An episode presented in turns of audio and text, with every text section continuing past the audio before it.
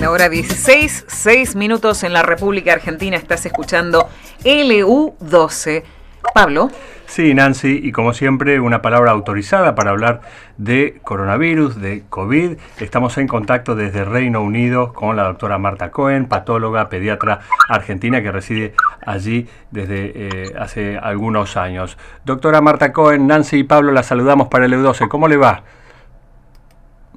Hola, ¿cómo están Nancy y Pablo? Bien, bien, acá transitando eh, una, una, una primavera con frío. Mm, no me diga. Bueno, nosotros acá con frío igual y este un poco eh, asombrados con la primera detección del caso de la variante de Manaos acá en la ciudad de Río Gallegos, eh, un paciente positivo que eh, tiene 12 años nada más, doctora, y la gente que se pregunta, ¿no? ¿Cuál es, cuál es la diferencia de esta eh, variante, de esta cepa. ¿Y esta persona no había tenido relación con Brasil? Eh, lo que se sabe hasta el momento es que el niño no, pero un familiar del niño eh, ha, tenido, ha viajado a, Brasil. Claro, bueno, probablemente el familiar del niño también habría sido positivo antes, ¿no? Este, esta variante es una variante que tiene un 50 o un 70% más de contagiosidad, eh, que eh, ingresa mucho más fácilmente al organismo de los adultos y también de los niños y jóvenes. Acá nosotros eh, sabemos que hay, hay niños de tan solo 11 años que han sido afectados.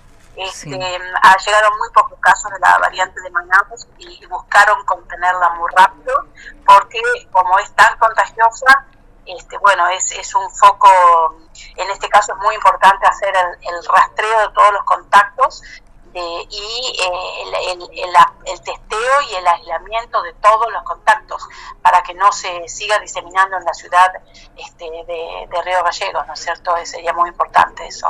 Eh, los niños en general son asintomáticos, eh, pero bueno, hay veces que, que tienen síntomas como temperatura, tos prolongada, muchas veces tienen más cantidad de síntomas abdominales, pero además lo que tiene esta variante es que las vacunas son mucho menos efectivas. Mm. Es decir, que las vacunas eh, no están, cuando se desarrollaron todas las vacunas hasta ahora, son eh, con, la, con el virus del 2020. Claro. Y ahora eh, no estaban preparadas para el nuevo virus del 2021 como el de Manaus o el de Sudáfrica.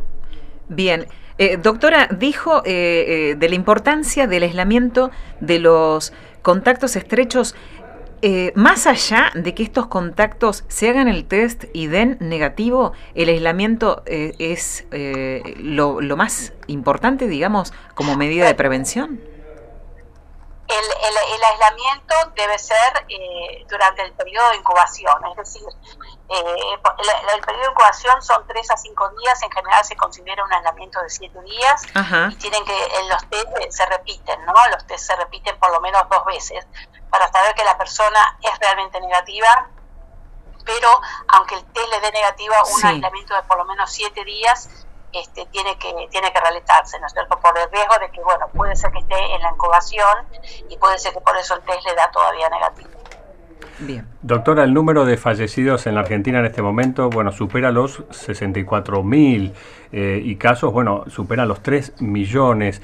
Eh, y en cuentagotas el tema de las vacunas, ¿no es cierto? Que por momentos llegan, eh, ¿no es cierto?, distintas, distintas partidas de dosis, pero después se vuelve, no, hay un ritmo constante en cuanto a, a vacunación. ¿Eso en qué lugar nos pone? ¿Cómo nos ve usted?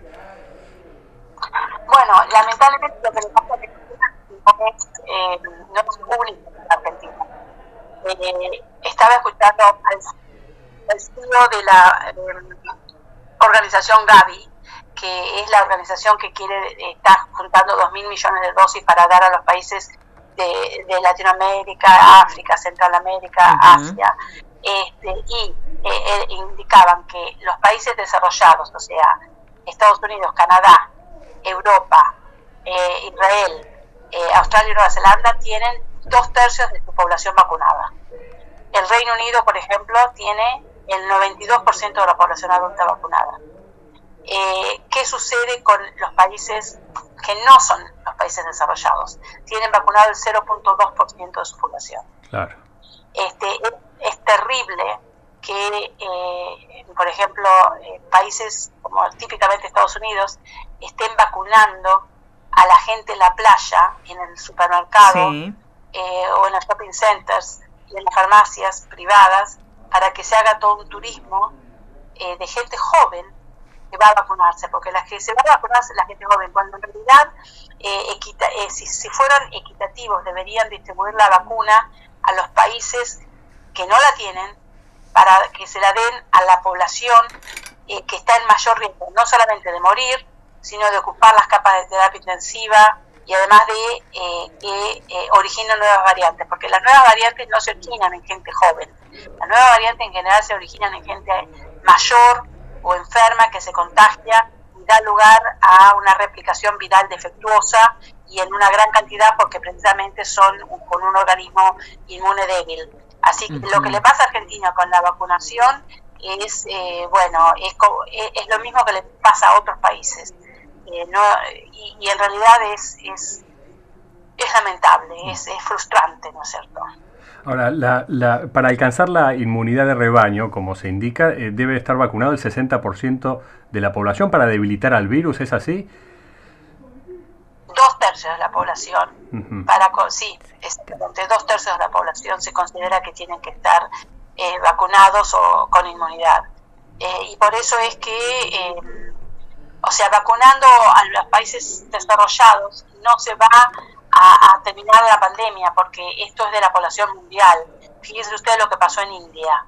En India eh, fue una explosión y una, un surgimiento del número de casos y del número de... Y, y, una nueva variante que todavía es muchísimo más agresiva. O sea que esto mismo puede pasar en cualquier país de Latinoamérica, o sea que es de Latinoamérica o de Asia, ¿no? sea, en, cualquier país en donde, eh, bueno, no haya vacunas, no haya infraestructura, etcétera, etcétera. Ajá.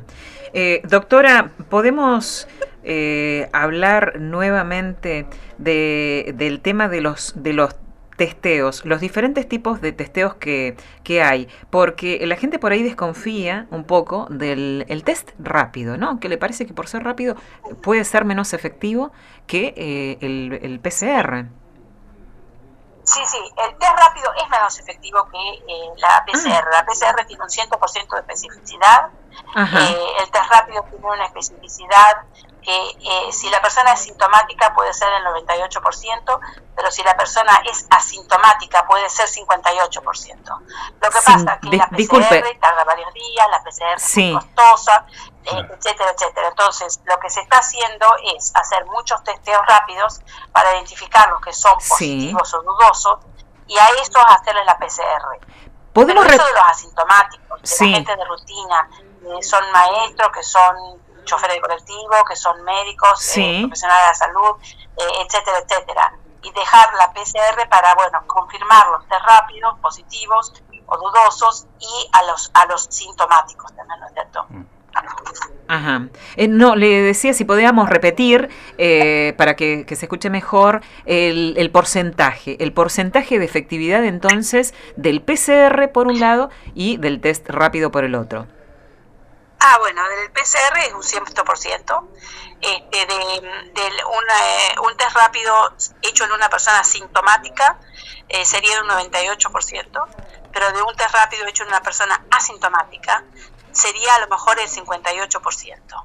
Es decir, claro, porque la persona asintomática tiene menos carga viral pero bueno, es de alguna manera captar a un poco más del 50% de los asintomáticos que andan dando vuelta y que son los que llevan adelante la infección sin saberlo. Claro. Bien. Doctora, hoy se conoció el fallo de la Corte Suprema en cuanto a la presencialidad. Usted sabe que hay todo un tironeo entre oficialismo y oposición, Ciudad de Buenos Aires, gobierno nacional en cuanto a eh, la posibilidad de contagios en, el ámbito educativo, en las aulas. Bueno, eso está en el, campo de batalla político hoy. Se conoció este fallo. ¿Cómo lo están tratando otras sociedades? Eh, estamos atravesando la segunda ola.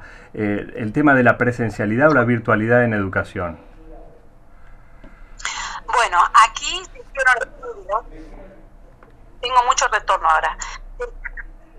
Se, se hicieron estudios en donde vieron que eh, familias que tenían hijos en la escuela presencial eh, versus familias que no tenían hijos, el, el índice eh, de positividad para el COVID no era diferente. Es decir, que los niños el factor de que los chicos fueran a una escuela presencial no era el factor que hacía que los, la familia fuera más positiva o menos positiva si no iban. Eh, los chicos son una, la positividad en las escuelas es un reflejo del virus en la comunidad.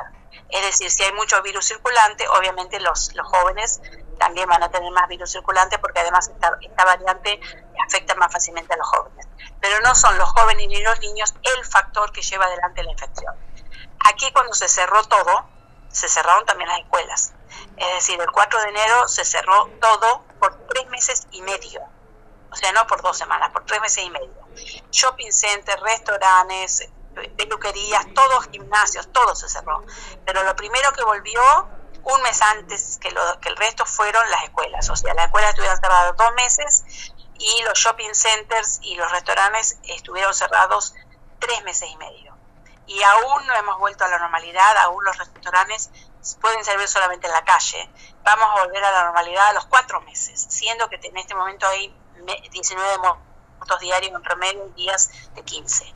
Es decir, sí hay que cerrar todo, porque el nivel de, de casos lo indica, la escuela tiene que ser incluida. Pero eso implica también que se cierren los restaurantes y los bares. Eh, o sea, no es una contradicción que los restaurantes y los bares quedan abiertos hasta las 9 de la noche, pero la escuela se cierra. Sí, hay que cerrar todo, se cierra todo incluyendo la escuela. Eh, pero bueno, así, ¿y cómo volvió acá? Acá volvió con los muchísimos protocolos y volvió con los testeos rápidos semanales dos veces por semana, que los provee el, el Ministerio de Educación, eh, gratuitamente, que los chicos aprendieron a hacérselo supervisados por los adultos, los maestros, y que ahora se lo hacen en la casa supervisado por los padres.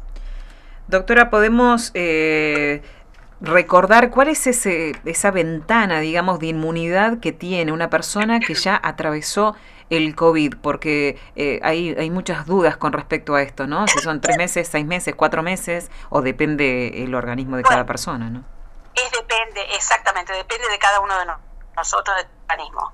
Se considera que el, mínimo podría ser tres meses, eh, podrían ser cinco meses también. Hay personas que a los tres meses se han contagiado y, han, y, habiendo tenido eh, COVID tres meses antes y habiendo sido donantes de plasma con muy buen nivel de anticuerpos. Es decir, que aproximadamente se calcula para estar sobre lo seguro tres meses. Pero puede ser que sea cinco meses, ¿no es cierto? Pero sí. Bien. Doctora Cohen, ¿y qué sucede con los que se aplicaron, en el caso de la Sputnik, ¿no es cierto? Que es, eh, son eh, dos aplicaciones y bueno, solamente una y se prolonga eh, la segunda. ¿En qué situación queda esa persona? Bueno, yo entiendo que por ser la Sputnik similar a la de Oxford, podría ser que uno pudiera aguantar el, hasta los tres meses, ¿no es cierto? Es decir, que lo, eh, se pudiera aguantar hasta una ventana de, tres meses entre una dosis y la segunda. Ahora, eh, se están probando estudios a ver si se pueden combinar las vacunas. Aún no se sabe, pero es posible que sí. Y de hecho, eh, Sputnik se estaba tratando de combinar con la de Oxford a mí no me llamaría la atención si a las personas que le dieron una dosis de Sputnik, el laboratorio Gamaleya acepta que la segunda dosis, si no hay suficiente cantidad del vector adenovirus 5 eh, que se necesita para la segunda dosis, pudiera ser eh, de la vacuna de Oxford AstraZeneca la segunda dosis. No me llamaría la atención porque considero que son eh, vacunas similares. Ahora que menciona Oxford, ayer conocimos la noticia, ¿no es cierto? El gobierno nacional le propone al Reino Unido fabricarla en el país, eh, la totalidad de la Oxford AstraZeneca. ¿Eso eh, es posible, ese andamiaje, esa...? Bueno, eso sí, obviamente este, el, país, el país tiene la tecnología para hacerlo y si el laboratorio de Oxford AstraZeneca eh, considera que se puede, porque de, hecho se iba hacia la India, lo que pasa es que ahora la India por su situación eh, no puede no puede darla, no puede enviarla a Latinoamérica como era el plan, porque bueno, están ardiendo ellos, ¿no es cierto? Pero bueno, eh, bienvenido sea que se haga la Sputnik y que también que se haga la, la de Oxford AstraZeneca. Me, me parece una muy buena noticia y una muy buena iniciativa del gobierno si se puede llevar a cabo, ¿no? Bien. Doctora, para, para cerrar, eh, recordarle a la gente cuáles son las medidas de prevención, más allá de los protocolos comunes. Digo, por ejemplo, en el, en el tema de, de lo que pueda llegar a ayudar la alimentación o, bueno, la exposición al sol, eh, tomar aire libre, hacer ejercicios. ¿Qué nos puede decir? Sí, bueno, eso es, es fundamental. Eh, yo soy una persona que como médica trabajo mucho en el tema de vitamina D y de entrada yo dije la vitamina D tiene que ser un factor que ayude a, prevenir o a, fortalecer nuestro organismo y de hecho sí está demostrado que las personas que murieron, muchos tenían deficiencia de vitamina D.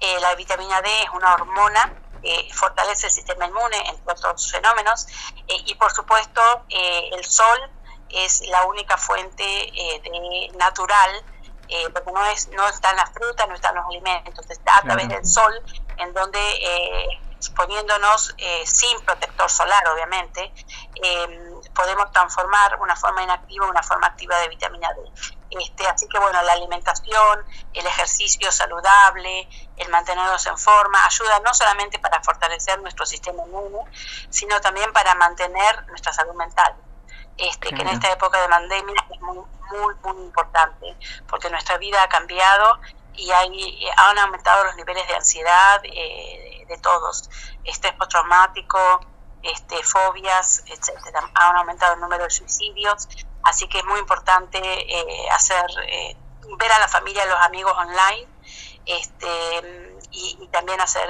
actividad física. Bien, a no descuidar lo afectivo y bueno, y también a, a, cuidarnos físicamente. Doctora, le agradecemos muchísimo la comunicación como es costumbre. Gracias, muy amable.